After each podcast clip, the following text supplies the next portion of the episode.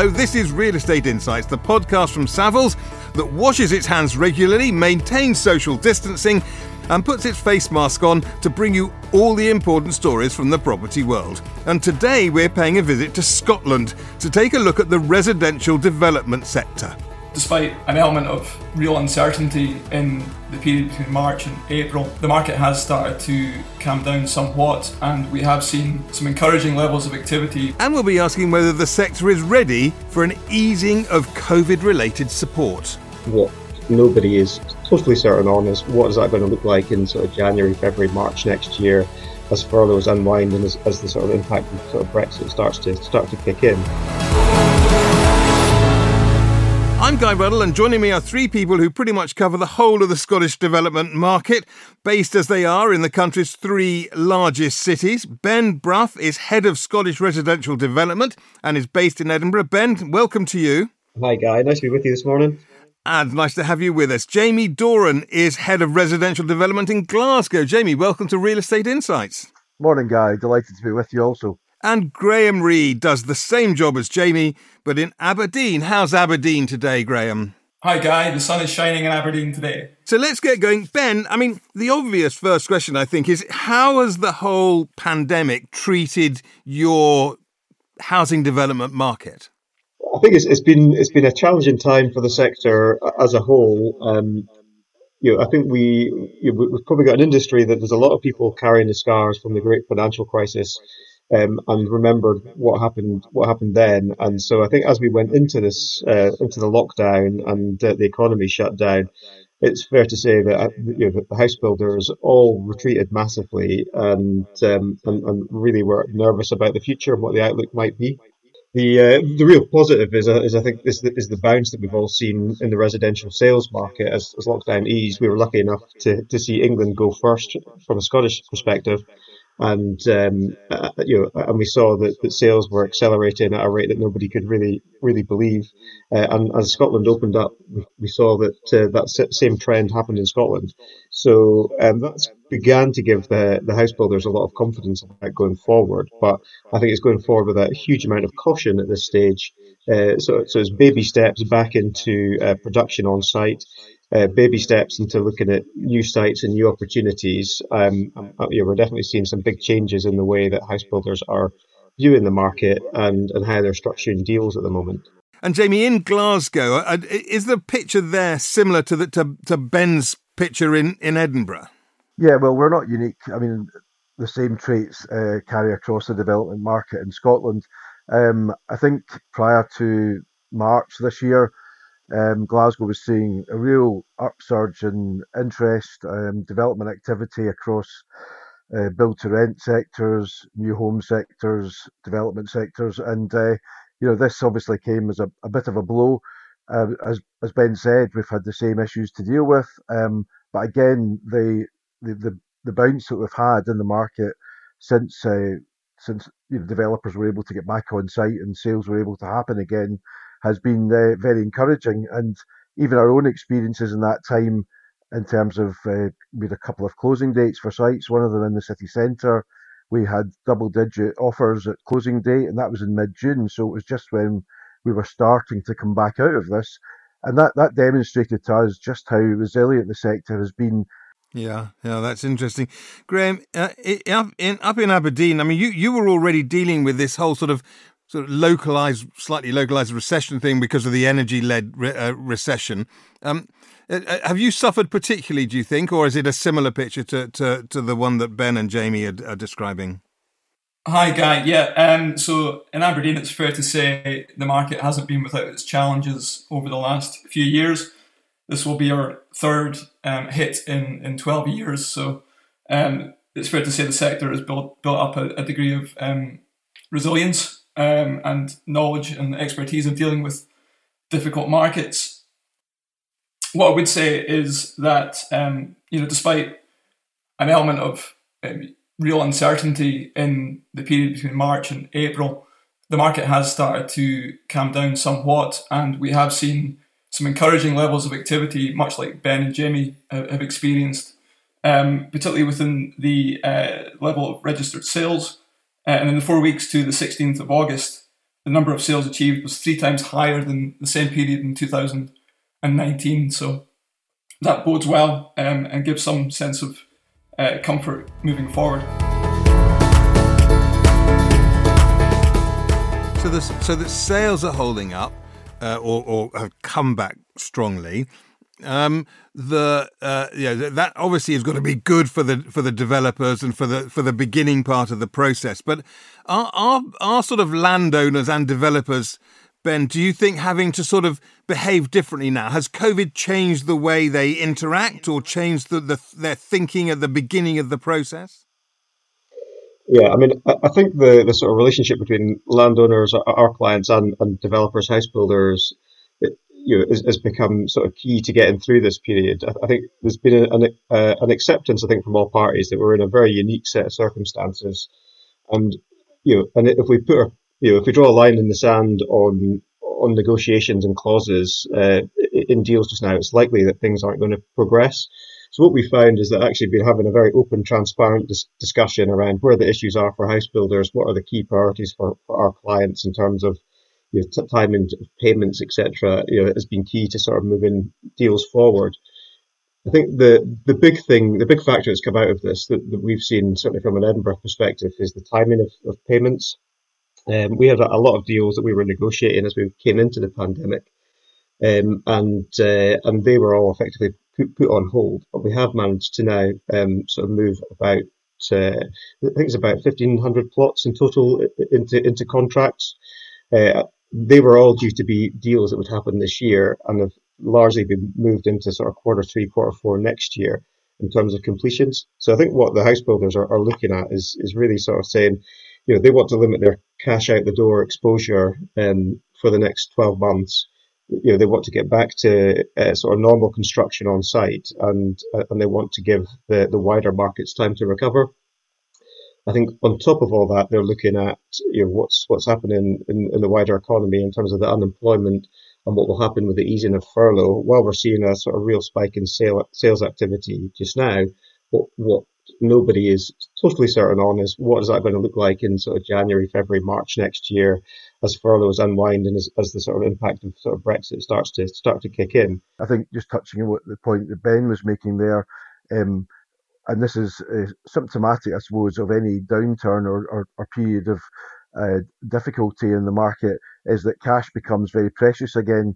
And what house builders are, are actively seeking is sites which are unencumbered with significant infrastructure costs up front so that they can get to the point where they can get proper returns on capital. And that's the key uh, financial barometers which these guys are working to. You know, they're looking to see how quickly they can get a return on their money. Yeah. Uh, Graham, how does all this fit with you know sort of the need to build more homes? I mean, in Scotland, it's uh, I think Homes for Scotland has estimated you need twenty five thousand more homes a year uh, in in Scotland, and that's that wasn't happening before this situation. Is, is, is that is that going to get worse, or is or is the opposite going to happen? Is people going to get back quicker because you just desperately need the need need the homes? Yeah, I think um, I think like Jamie mentioned, uh, more assistance in, in terms of enabling sites, unlocking large sites that are constrained by infrastructure burdens will all help to um, uh, increase the, the number of houses being built by the larger builders. And equally, there's a there's a role that the small medium sized builders can really play in helping to deliver more units by freeing up um, their capacity and giving them support uh, and ensuring that they you know they remain strong through this this challenging period, so that we don't lose uh, important players from the market moving forward. And another growth area we're seeing uh, that's very exciting is the role that the self builder and custom builder can play in unlocking new sites across rural Scotland. Uh, this is something we worked closely with the Scottish Government and the Scottish Land Commission on earlier this year. And actually, the, the recent COVID um, circumstances and the growing demand we're seeing for plots across rural Scotland is an area of undoubted opportunity moving forward.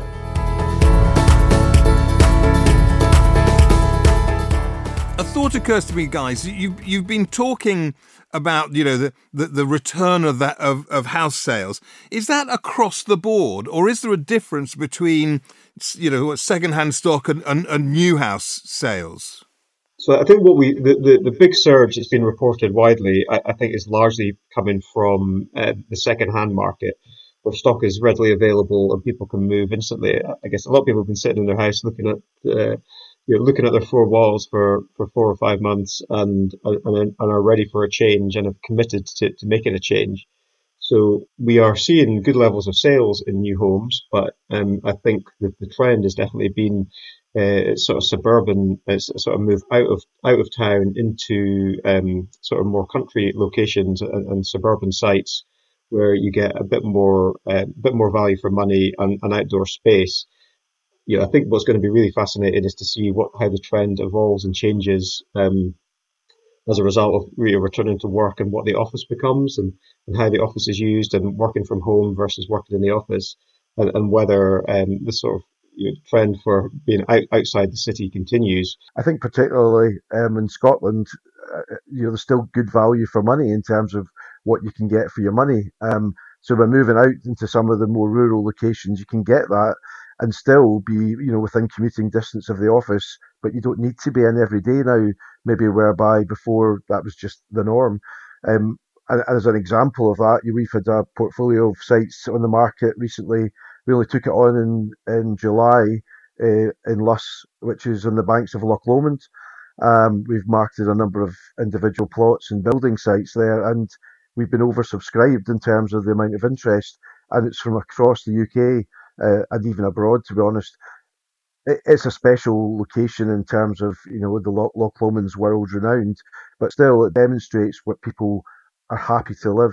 And ironically, even just as a you know another tip, but we just took on an instruction last week uh, for a site in Islay, which is uh, one of the islands more synonymous with tourism and golf. But again, I think with uh, people's maybe holiday habits changing, there's the opportunity now. Maybe people will take to to stay more at home, so there could be some holiday homes.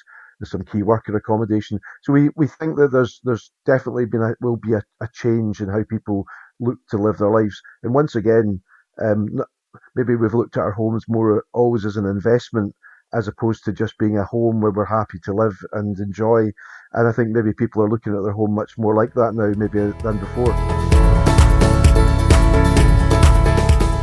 One thing I, I haven't asked you guys yet is uh, is about actual land values. You know, what's happening to, to, to, to land prices, Jamie? I think to date we haven't really seen um, the impact of that as yet. I mean, it's still quite early in the whole process. I think inevitably there will be impacts upon land value because the, the uh, development appraisal is under pressure. Um, so far, so good. Sales values have held up.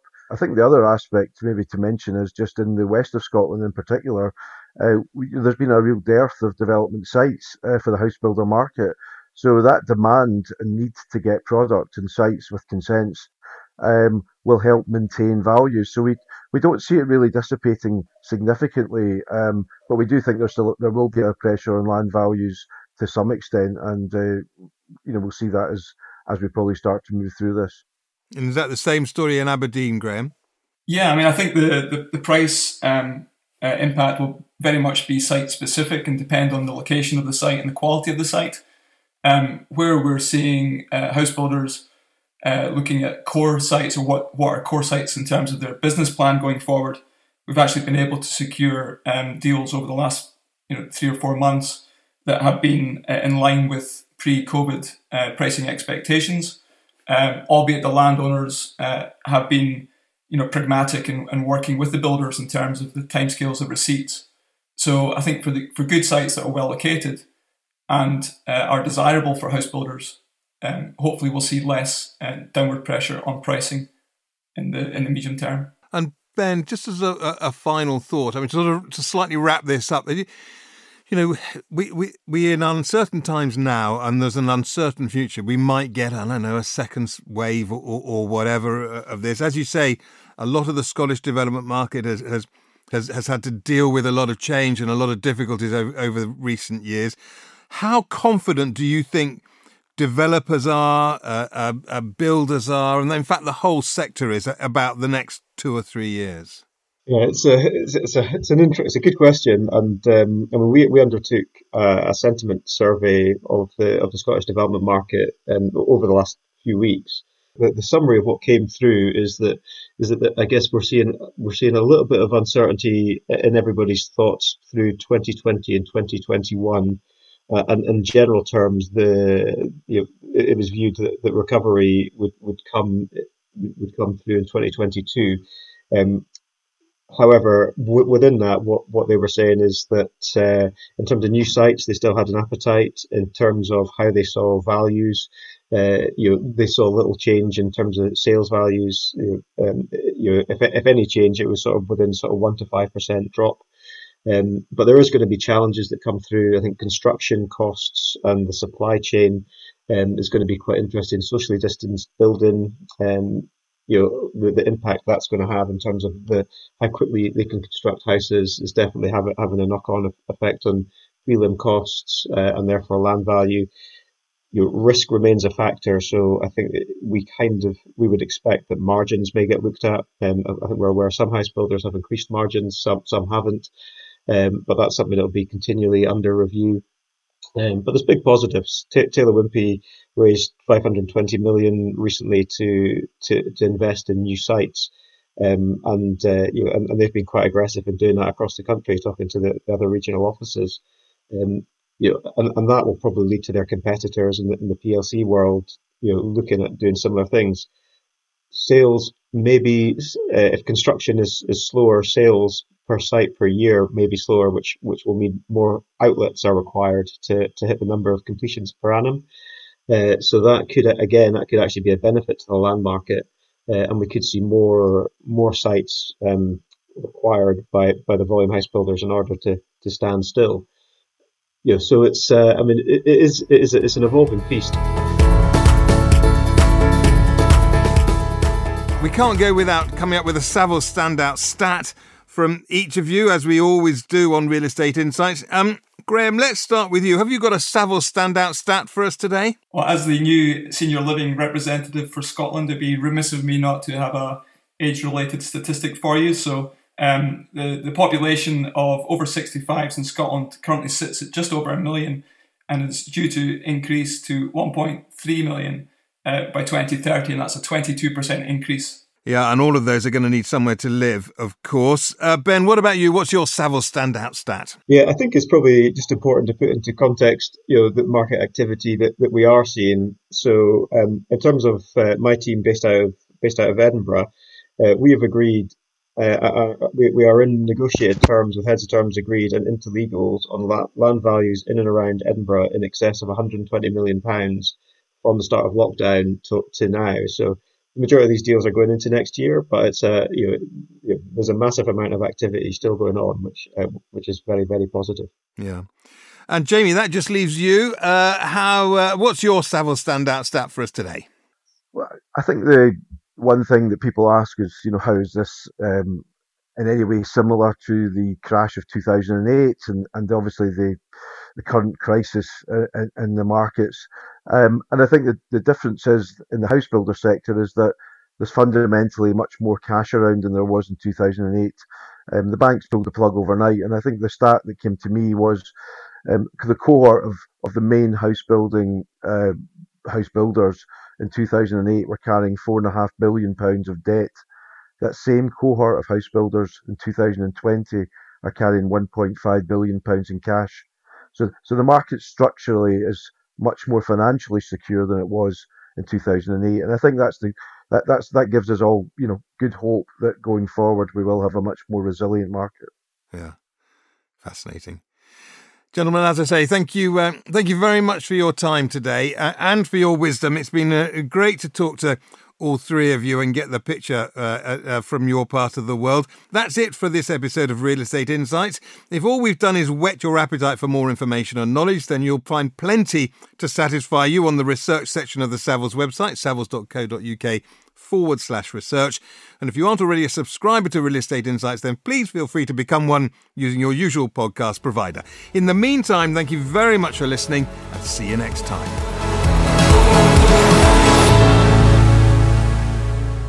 This podcast is for general information only and should not be considered professional advice.